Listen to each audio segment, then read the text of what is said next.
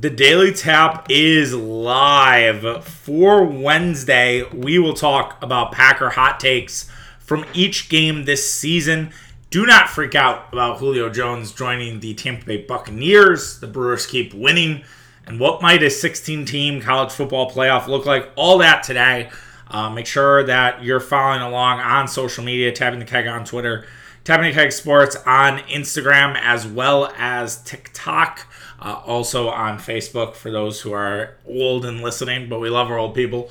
Uh, also, uh, make sure that you are subscribing. Uh, make sure that you're leaving a review. Make sure you're leaving a rating. Uh, we appreciate all of that. Um, it means a lot. Helps us get a little more notoriety. Make sure you're sharing with your friends. I mentioned that I'm going to be on a bachelor party this weekend, so no show Friday, by the way.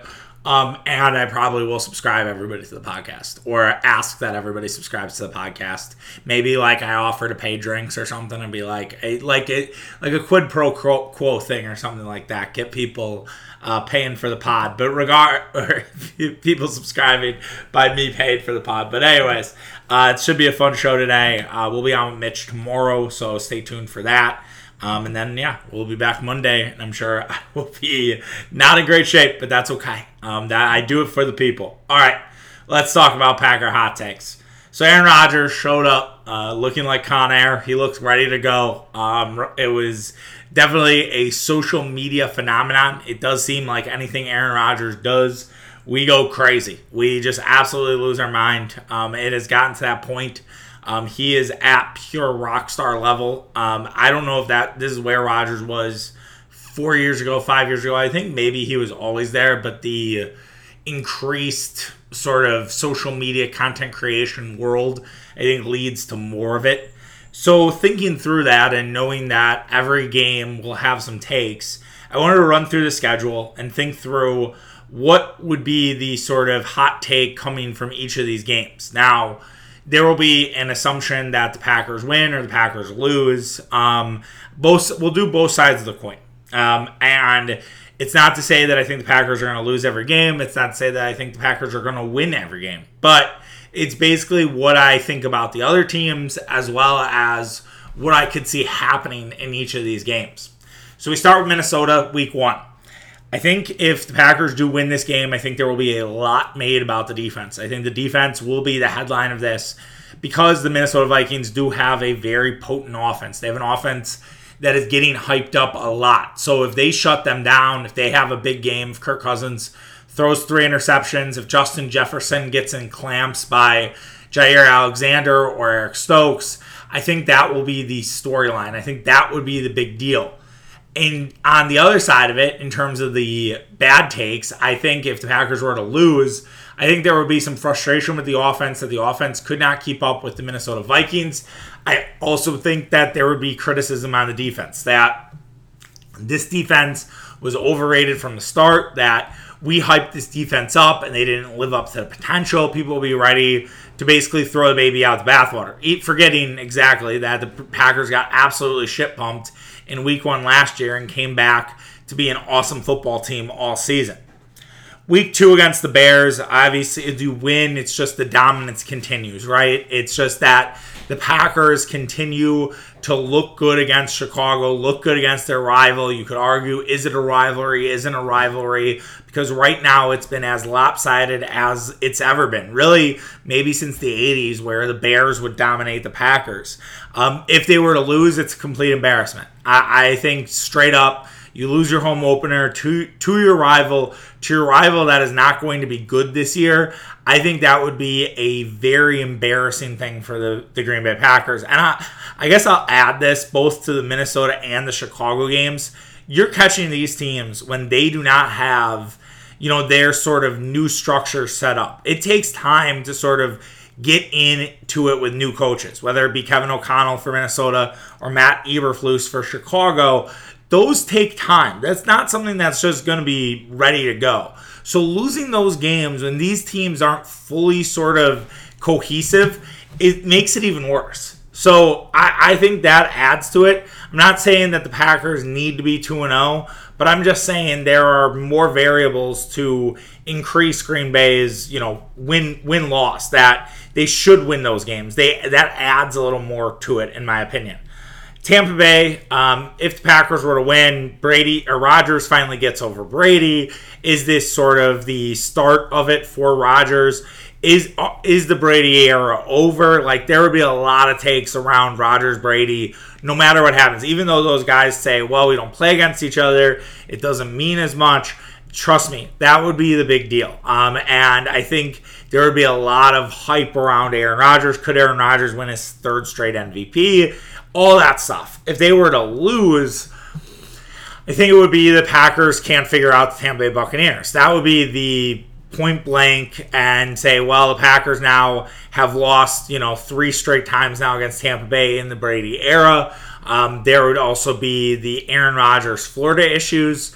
Um, they obviously have to go to Miami later in the year. So does can Aaron Rodgers not win in hot weather? It'll be humid. It'll be hot. Packers have struggled in Tampa, so there are some demons that live there. It's been it's never even been easy. I think they last time they won in Tampa was 2015, 2014, and Rodgers got hurt in that game, and he had that calf injury, which sort of affected that Detroit game where they kind of gutted it out. But and people forget this stuff. People are like, "Oh, Aaron Rodgers never play a Brett Favre." It's like, dude, Aaron Rodgers has played through a lot of injuries. Um, so we'll see what happens in that one let's move on to New England. That'll be the second home game for the Packers. If they win, I think it's just that they keep, you know, it's business as usual. It's a team you should win. It's a team that you should take care of business against. Matt LaFleur, you know, overcomes Bill Belichick and his defense. I think that would probably be the major sort of thing that would stand out. It would be more the coaching, maybe a little bit passing the torch, if you will. Could LaFleur be at the level of Bill Belichick? I think that would, again, these are hot takes, right? These aren't just, this is like stuff I'd see on first take, not necessarily how I feel, but I think there would be a lot of that. I think the Packer defense would have something to say about, you know, frustrating a young Mac Jones, Mac Jones of the, well, Justin Fields, right? Too. So it would be Justin Fields and Mac Jones as the young quarterbacks that the Packers face in the first four games. If they were to lose, I think it would be a lot of that LaFleur couldn't figure out Belichick. Belichick was able to frustrate Aaron Rodgers. Um, you'd also have maybe the defense struggles against this new look Patriots offense um, with led by who knows? Uh, it might be Joe Judge, it might be Matt Patricia. I'm not quite sure at this point. Um, so I think that would be more of the story. And it's not a game that I think the Packers should lose. I'll put it that way. I, don't think this is one that Green Bay should lose. Then they go to London to play the New York Giants. Um, I think right then and there, it's the Packers take care of business. The Packers block out the noise, you know, block out the fact that they were playing in this new venue, everything like that. It doesn't bother Green Bay, and they're able to take advantage of it and beat a team that they're supposed to. If they were to lose, I think it's Danny Dimes is having this, you know, kind of renaissance year under Brian Daboll. Same with Saquon Barkley. Giants defense, you know, which was pretty decent last year. They continue their success as well. Um, I'd also say that it's the Packers, you know, can't necessarily adapt to something new. Remember, Green Bay struggled in that Jacksonville where they were displaced because of a hurricane, and New Orleans had to play in Jacksonville instead of New Orleans. And that kind of seemed like it threw the Packers off. And would something like this throw Green Bay off? And I think that would happen if the Packers were to lose this game. Coming back to play the Jets, again, similar to the Giants game, it's taking care of business, right? It's it's doing the things you're supposed to. Frustrating another young quarterback in Zach Wilson, as this will be yet a the third like real young quarterback. Like Dimes, you could consider is in that young quarterback conversation, but they, you know, first three, first six games, three of those are against very young quarterbacks frustrating Zach Wilson. The Jets defense still has a ways to go. Aaron Rodgers has this massive game, everything like that. If the Packers were to inexplicably lose to the Jets at home, I think the take would be Green Bay should have had a bye. Green Bay looks tired. Green Bay looks sluggish. They should have took that bye and they should have had the bye week because that would be the main source of conversation locally if Green Bay were to somehow lose to the New York Jets.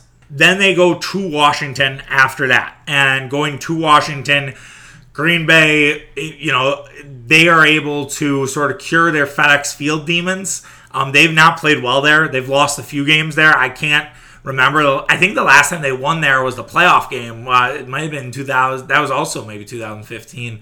Where no, was it 2000? No, it wasn't. Was it 2014? No.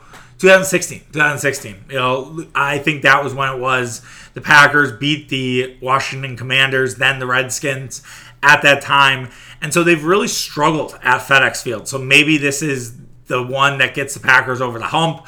Um, they sort of let Washington hang around last year um, in a noon start game in Green Bay. So maybe they look a little bit better. They're able to put Terry McLaurin in clamps. Wentz struggles against this Packer defense. Those would kind of be the takes coming out of it. In terms of losing, I think it would be again a fatigue thing, right? I don't expect the Packers to lose to both New York and Washington, but if let's say they were to lose to the Commanders, that almost that second set of games sets in.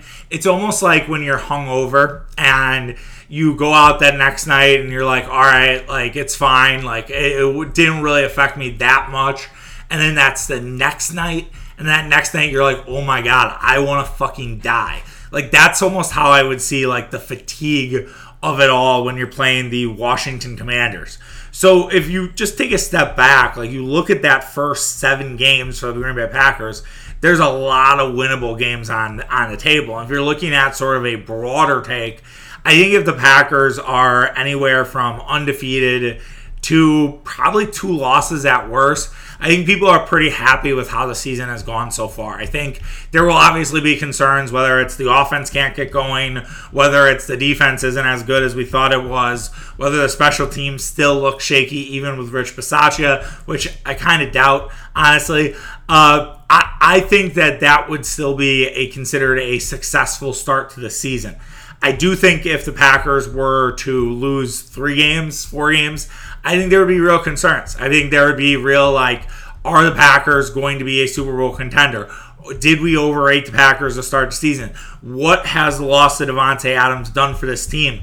Were, was there a big injury that sort of impacted the Green Bay Packers, and will they be able to come back from that later in the season? That's kind of think I think where we would be after week number seven, heading into arguably the biggest game of the year. I, by the way, I don't know if I'm going to be able to get through the entire slate. I'm looking at my time right now. I'm at 12 minutes. Maybe this is part one. We can do part two next week um, because I'm looking at it and I'm like, okay, we're at 13 minutes already. Um, and we're only through half the schedule. And if I did this as a whole podcast, I think it would be great. But uh, we obviously have other things to talk about. So why don't we do this as a part one and then part two? We will do the second half of the season next week um, for you guys. So we'll break that up. I probably should have realized that. I forget that I fucking talk a lot. So I apologize uh, for misleading at the open, but we will do part one this week and then we will start up again with Detroit um, the following week. And I probably should have done the where the takes are, but I do think there will be a lot of focus on the pack. The reason I stopped after Washington to be like, here's where we are as a reset is because you go into Buffalo. That will be a huge game. That will, there will be a ton of hype around that game, assuming Buffalo's one of the best teams in football. The Packers are one of the best teams in football. The fact that that game is on NBC middle of the World Series, that's there for a reason. They want that game to be a big deal. They want that game to matter. So I think, you know, getting ready for that game, it's probably it is it, I should shouldn't even say probably. It is the game for week number 8. I could look really quick, but like that is the game. So, you know, resetting and being like here's where the Packers are heading into week 8 of the season I think matters. And I think that's where you'll sort of see, you know, everybody talk a lot about the Green Bay Packers just because they have this major primetime game against the Buffalo Bills. Yeah, I don't think anything really comes close. You have Niners Rams, which is a rivalry in itself, and that will be the big Fox game. You have Cincinnati at Cleveland. Maybe you have Deshaun Watson come back. That would be, I think, the only thing that would trump it, right?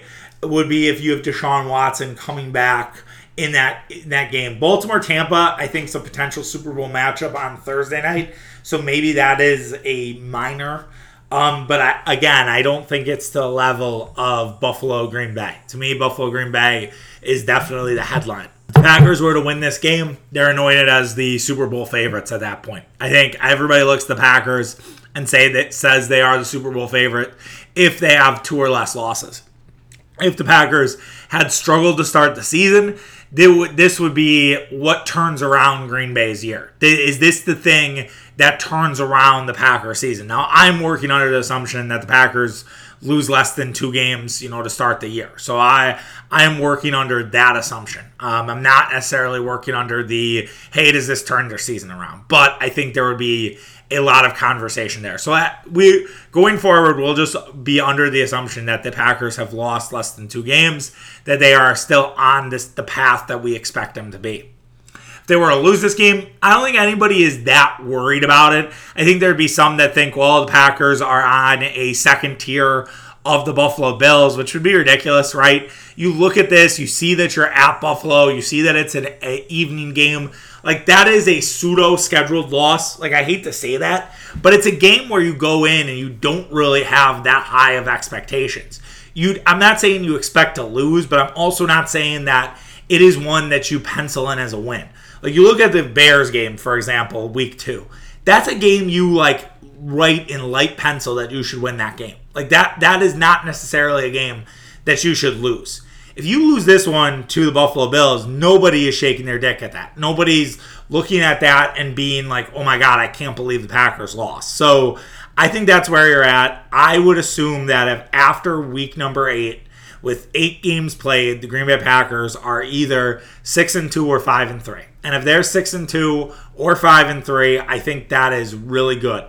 Could I see Green Bay being seven and one? Absolutely. I, I really do. I, I, think the Packers' start to their season is actually pretty ideal, idyllic considering they have a lot of things to figure out offensively.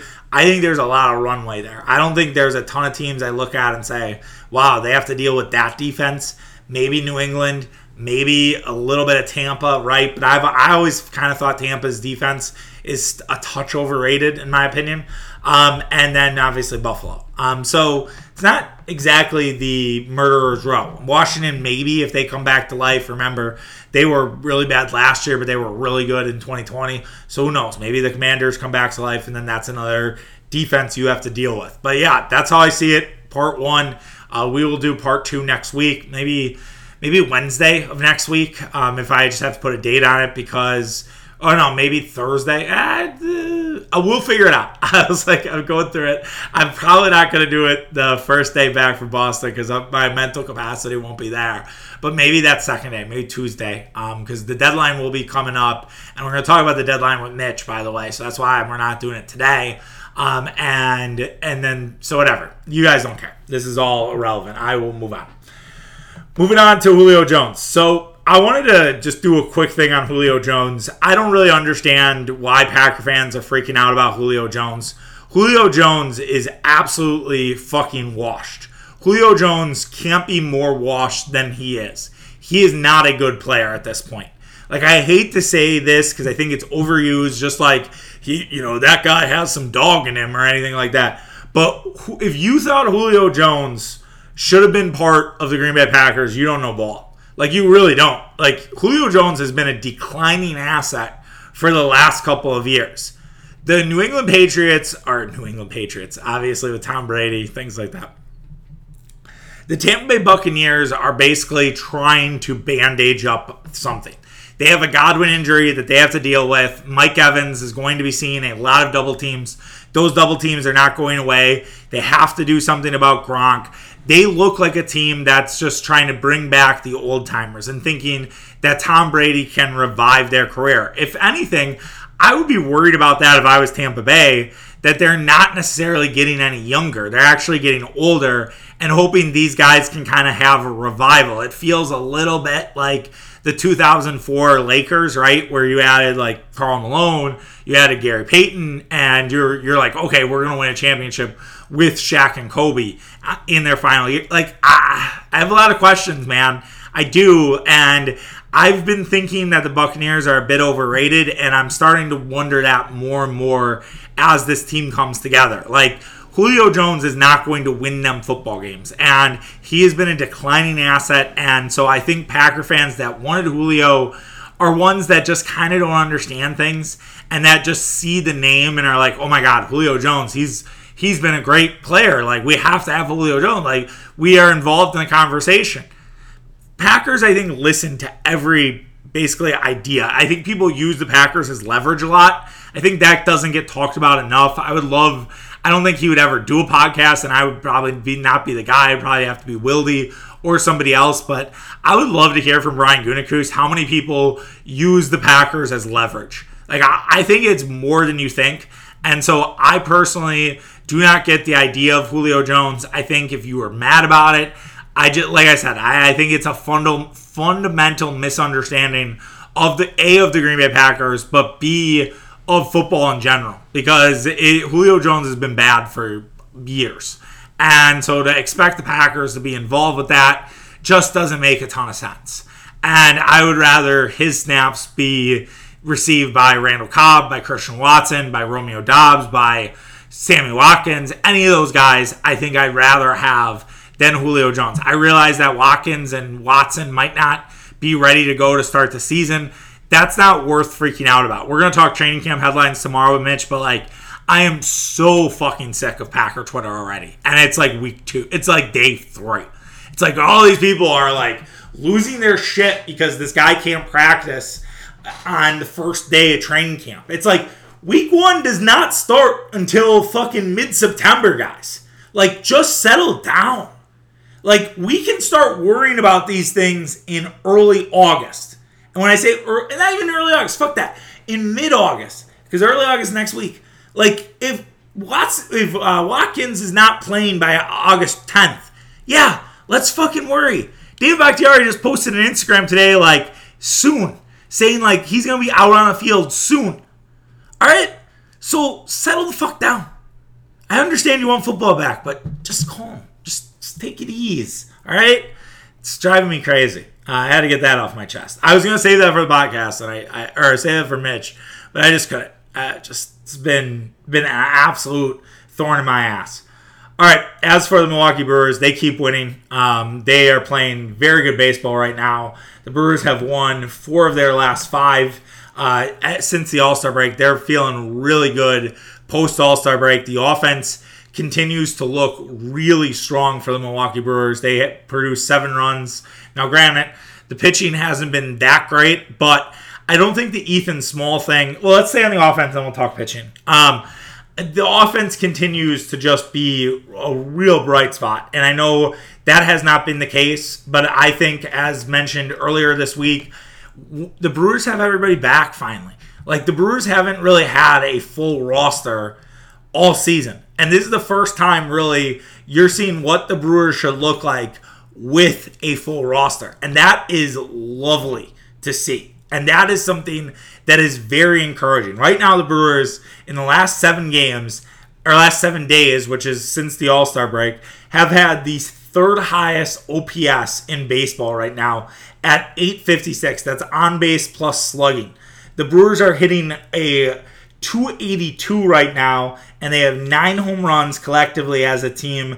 Also 21 walks. They also have 10 doubles. I, I think that should be understated. Like they have 51 hits, which actually is not that many. Um, if you look at it, um, they they have not necessarily hit the ball all that well. Like in terms of making like they're 10th right now in terms of hits post All Star break but they are, you know, doing it with the home run, and they've been aided by the warm weather at Miller Park for sure with nine home runs. But yeah, things are good right now. They're also at 46 strikeouts, which again isn't great, but the Milwaukee Brewers are also well 46 actually 12th, not terrible, right? You'll take that. And so I think we've all seen this offense sort of come to life, and the approach has been a little bit different for the Brewers, and that's been a bright spot. Um, they're sixth right now in average, um, and you've seen it with guys like Hunter Renfroe, who has had four home runs now since the All Star break. He's been just on an absolute tear. Each Brewers win has featured a Hunter Renfroe home run. Um, and he just continues to see the ball really well. And he's the type of guy that can can do this now for multiple games on end. Now, a lot of Brewer fans want Hunter Renfroe moved up in the order. I understand that. I think McCutchen has been really nice as a two hitter, but I almost wonder would the Brewers benefit from McCutchen hitting second, Renfroe hitting fourth, and Adames hitting sixth? Now, that's a pretty steep drop for Adames. And I, I know Adames has been doing some nice things, but again, and I, I and I, I hate to pick on him, and I think that's partly my Yelich bias, but like again, major moment last night.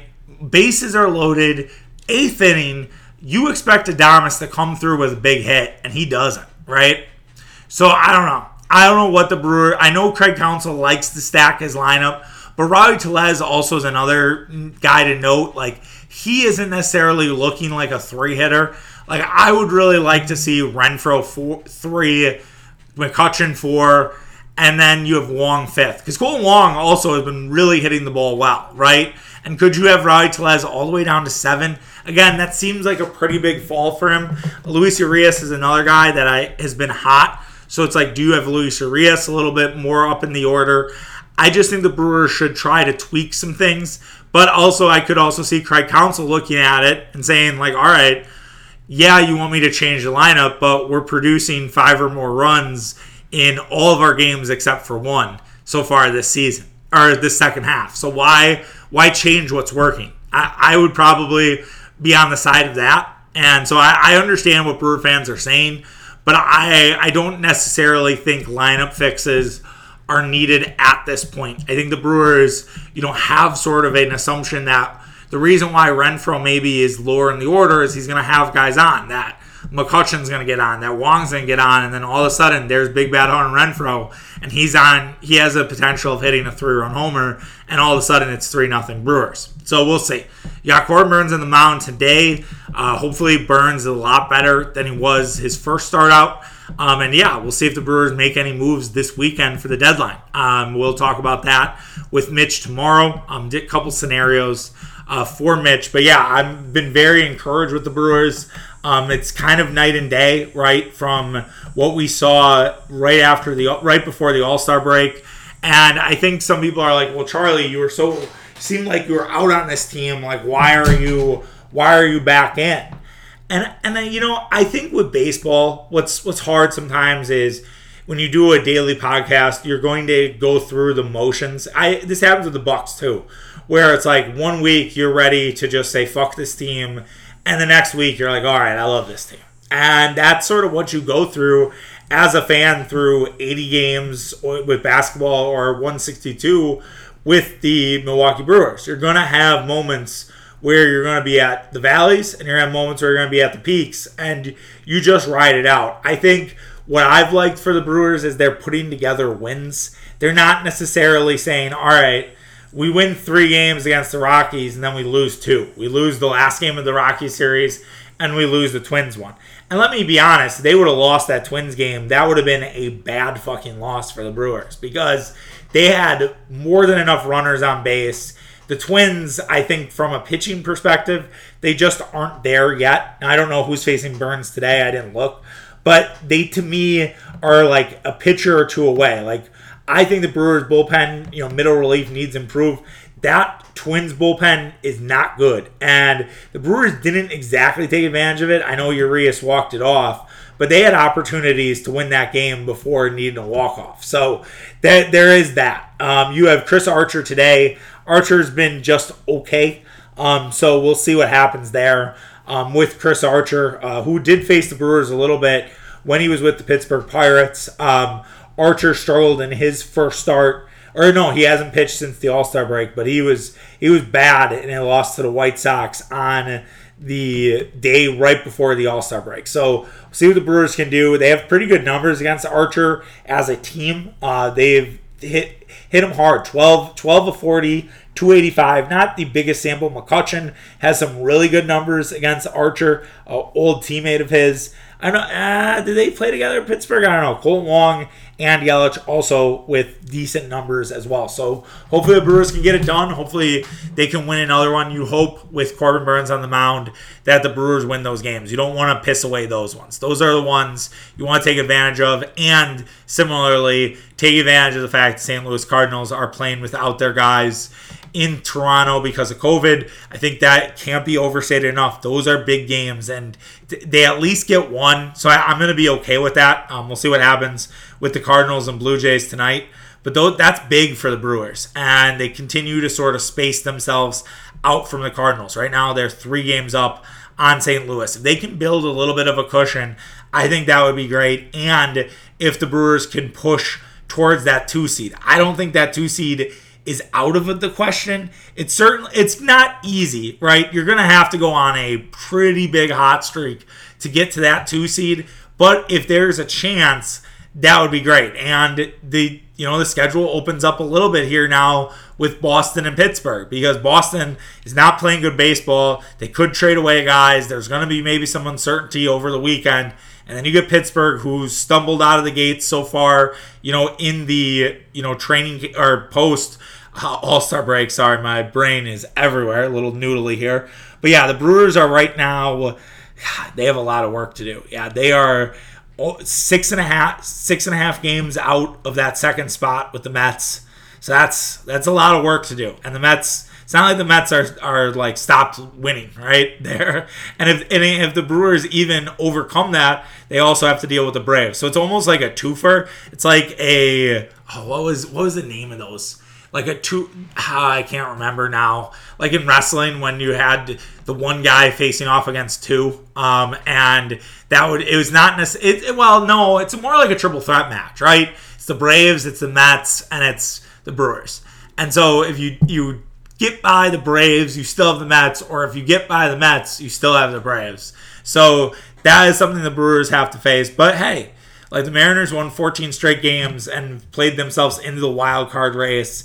And not only that, I think the Mariners at this point would be hosting a wild card game because the rate no, they're a half game behind uh, the blue or no, they're half game up on the Rays they're one and a half back of the Toronto Blue Jays, who they're trying to host the playoff game, uh, which would be the first time since 2001, which would be nutty for the Seattle Mariners. So we'll see if they're able to accomplish that. But yeah, definitely uh, interesting to say the least for the Brewers, and excited to watch them in person in Boston. This will be game three for me this season.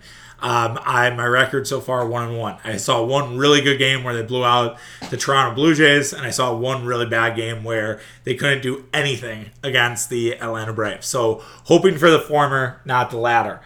All right, I wanted to talk about the college football playoff, but this is going to take a lot. So, a lot of misinformation to start the show. I'm kind of running on a tighter schedule, um, not planned. So, I apologize for that. I want to get the podcast up. I want to get over to my local gym. So we won't talk about the college football playoff and the 16 team proposal. Save that for next week. Maybe we'll do that on Monday. Um, just see what that would have looked like last season. Um, I think it's fascinating to say the least. All right, take care of yourself. Have a great day, and we will talk to you on Monday. Or no, I'll talk to you tomorrow with Mitch, and then we'll talk to you Monday on the Daily Tap. All right, take care, guys. Have a good one. We'll see you.